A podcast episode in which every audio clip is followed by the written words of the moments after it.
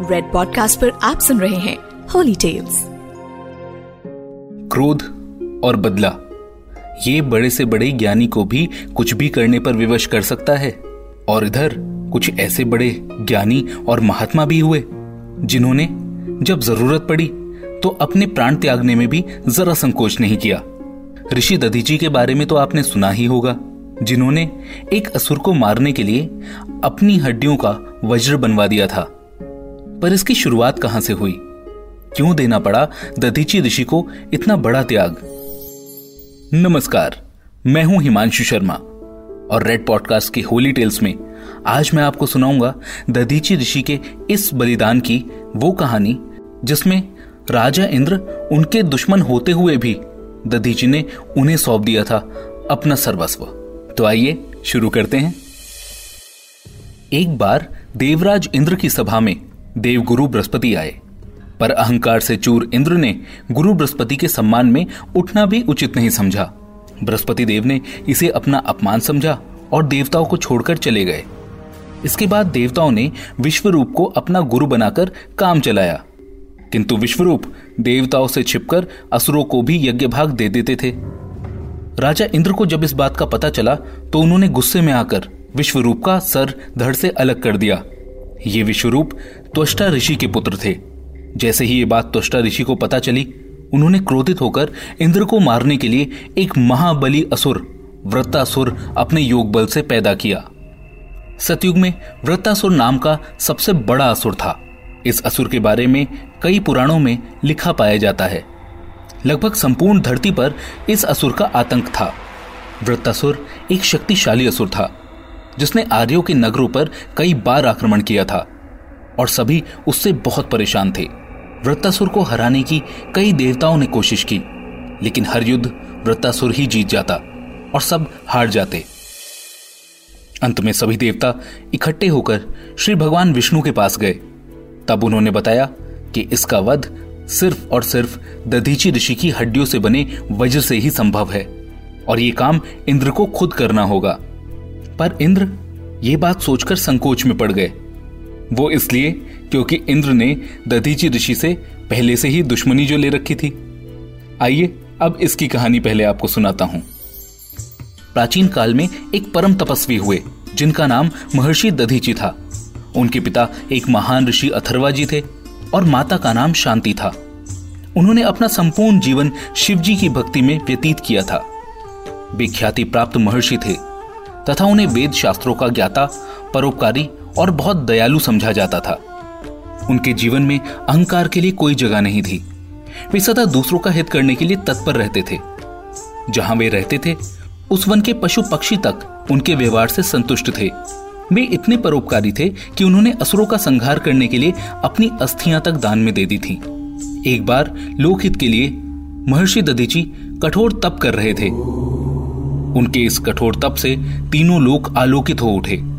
लेकिन ये बात सुनकर इंद्र के चेहरे का तेज जाता रहा, क्योंकि इंद्रदेव को लगा कि कहीं महर्षि ऐसा करके इतने बलवान ना हो जाएँ कि वो उनसे उनका इंद्रासन ही छीन ले।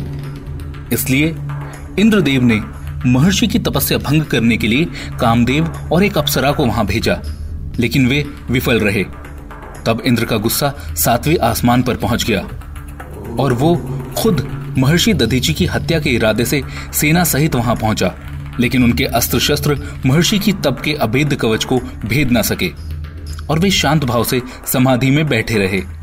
अंत में हार कर इंद्र को वापस लौटना पड़ा। इस घटना के काफ़ी समय बाद वृत्तासुर का जन्म हुआ था, जिसे महर्षि त्वष्टा ने अपने योग बल से पैदा किया था। बस, फिर क्या था? जब भगवान विष्णु ने इंद्र और सभी देवताओं को बताया कि उन्हें अगर वृत्तासुर को मारना है तो उसके लिए महर्षि दधीची की अस्थियों से बने अस्त्र से ही यह संभव हो सकता है। इसलिए इंद्र, तुम्हें जाकर महर्षि दधीची से उनकी अस्थियाँ मांगनी होंगी। ये सुनकर इंद्र तो सोच में पड़ गए कि जिनकी हत्या का मैं प्रयास कर चुका हूँ, वे भला मेरी सहायता क्यों करने लगे? लेकिन जब कोई उपाय था ही नहीं तो वे खुद महर्षि दधीची के पास पहुँचे और झिझकते हुए बोले, महात्मन, तीनों लोगों के मंगल हेतु हमें आपकी अस्थियाँ चाहिए। आपको अपने प्राण त्यागने होंगे। महर्षि दधीची विनम्रता से बोले, देवेंद्र, लोकहित के लिए मैं तुम्हें अपना शरीर देता हूँ। इंद्र आश्चर्य से उनकी ओर देख रहे थे कि महर्षि ने योग विद्या से बिना एक भी क्षण गवाए अपना शरीर त्याग दिया। बाद में उनकी अस्थियों से बने वज्र से इंद्र ने वृत्तासुर का वध किया। लोकहित के लिए महर्षि ददीची ने तो अपनी अस्थियाँ तक दान कर दी थी, क्योंकि वे जानते थे कि शरीर नश्वर है और एक दिन इसे मिट्टी में मिल जाना है। पर इंद्रदेव की परेशानी यहाँ खत्म नहीं होने वाली थी। वृत्तासुर त्वष्टा ऋषि का यज्ञ पुत्र था। इसलिए इंद्र को वृत्तासुर का वध करने के कारण ब्रह्म हत्या का पाप लगा। इससे बचने के लिए इंद्र अपना लोक छोड़कर भागे भागे एक अज्ञात सरोवर में जा छिपे। ब्रह्म हत्या के भय से वे बहुत वर्षों तक उस सरोवर से नहीं निकले। अब इंद्र के न रहने पर देवलोक सूना हो गया। राजा के न रहने से बड़ी अव्यवस्था हो जाती है।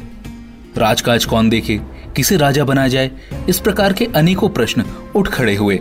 तब देव गुरु बृहस्पति ने कहा, इंद्रलोक का राजकाज चलाने के लिए किसी समर्थ और अनुभवी राजा को ही इस पद पर बैठाया जाएगा। बहुत सोच विचार के बाद गुरु बृहस्पति ने कहा इस समय भूलोक में नहुष नाम का एक राजा है। वो बहुत ही समर्थ, योग्य और चक्रवर्ती सम्राट है। इंद्र के वापस आने तक उन्हें इंद्र की पदवी देकर इंद्रासन पर बैठा दिया जाना चाहिए। देवगुरु बृहस्पति की इस बात से सभी लोग सहमत थे। सबकी सहमति होने पर नहुष को इंद्र की पदवी देकर इंद्रासन सौंप दिया गया और राजा नहुष ने भी बड़ी कुशलता से राजकाज संभाल लिया। पर कुछ ही दिनों में इंद्रलोक का वैभव देखकर उन्होंने सोचा ऐसा सुख और वैभव भूलोक के राजाओं के पास कहा? सचमुच इंद्र होना कितने वैभव और संपदा का स्वामी होना होता है। इसके आगे तो मेरे भूलोक का राज एक दरिद्र का राज लगता है। इंद्रलोक की चकाचौंध में राजा नहुष अपने कर्तव्य पर उतना ध्यान न देकर सुख वैभव भोगने के बारे में ज़्यादा सोचने लगे।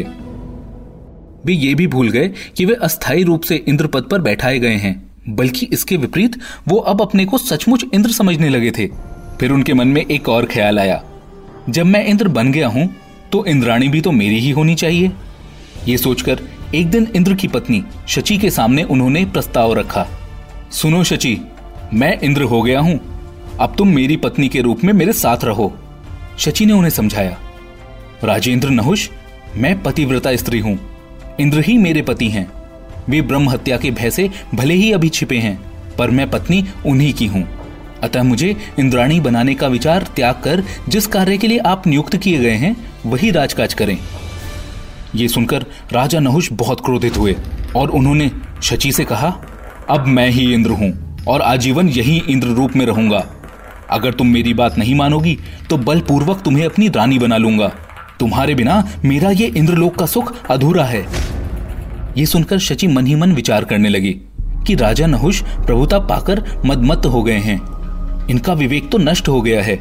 कर्तव्य, अकर्तव्य का ज्ञान इन्हें रहा ही नहीं। यही तो मनुष्य की कमज़ोरी है। इसीलिए अपना शील बचाने के लिए मुझे कुछ उपाय करना होगा। फिर काफ़ी सोच विचार कर शची ने राजा नहुष से कहा, हे hey नरेंद्र, अब आप समर्थ हैं। मुझमें आपके प्रस्ताव का विरोध करने का सामर्थ्य नहीं है। अब आप ऐसा चाहते हैं तो एक काम करिए। आप सप्तऋषियों को कहार बनाकर पालकी में बैठकर मुझे ब्याहने के लिए मेरे घर आइए। तब मैं इंद्राणी के रूप में आपके साथ रहूँगी। वो कहते हैं ना, भोगी मनुष्य रोगी होता है, उचित अनुचित का विचार नहीं कर पाता। राजा नहुष का भी ऐसा ही हाल था।